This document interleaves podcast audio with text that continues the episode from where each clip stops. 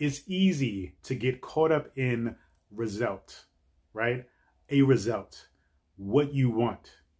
So when we decide we want to do something, we usually reverse engineer it, come up with a plan on how we're going to achieve it.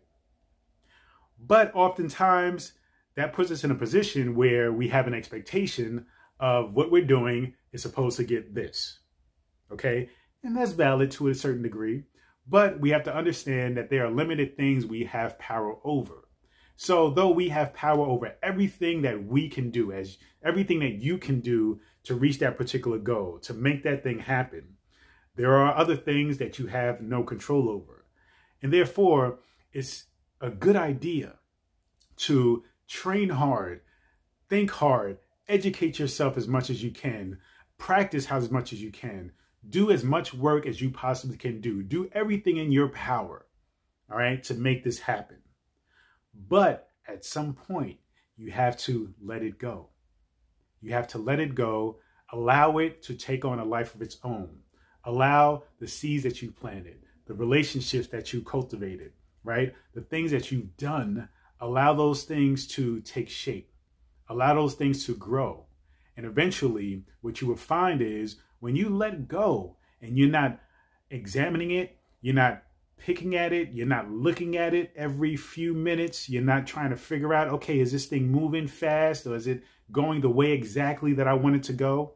All right. You're building up this anxiety, you're getting nervous about it, you're getting even upset, frustrated, depressed about it. But when you let it go and understand that you've done all you can do, now it's time to move on. And then maybe at some point, you will see the benefits of all the work that you put in. In fact, I guarantee it. It may not look like what you think it's supposed to look like. It may not happen exactly when you think it's supposed to happen, but it will happen. All right. So, the important thing though is to let it go.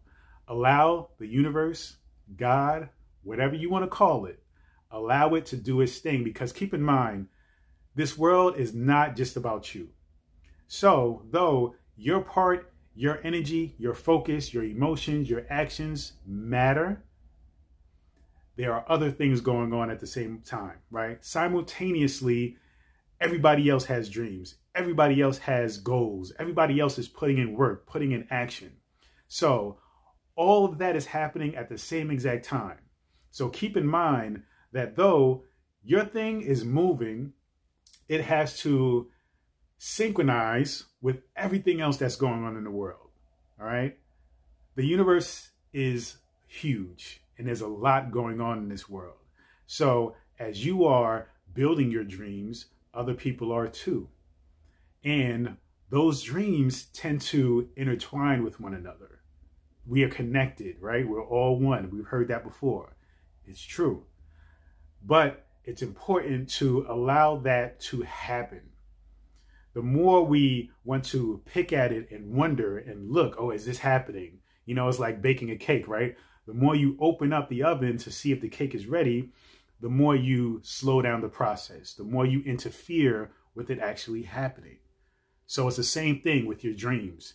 You put all the ingredients together, you put in all the work, you put it in the oven, you let it do what is what it's supposed to do. Okay? And you let it go. You set the timer, you let it go. In this case, there's no timer. You just let it be, and eventually you'll hear that thing and it'll be ready. All right. So keep in mind, do all the work you have to do, do everything you have to do, everything you want to do, focus, train, you know, put in all the action possible. And then once you realize you've exhausted everything that you could do, then you let it go and just trust in your work.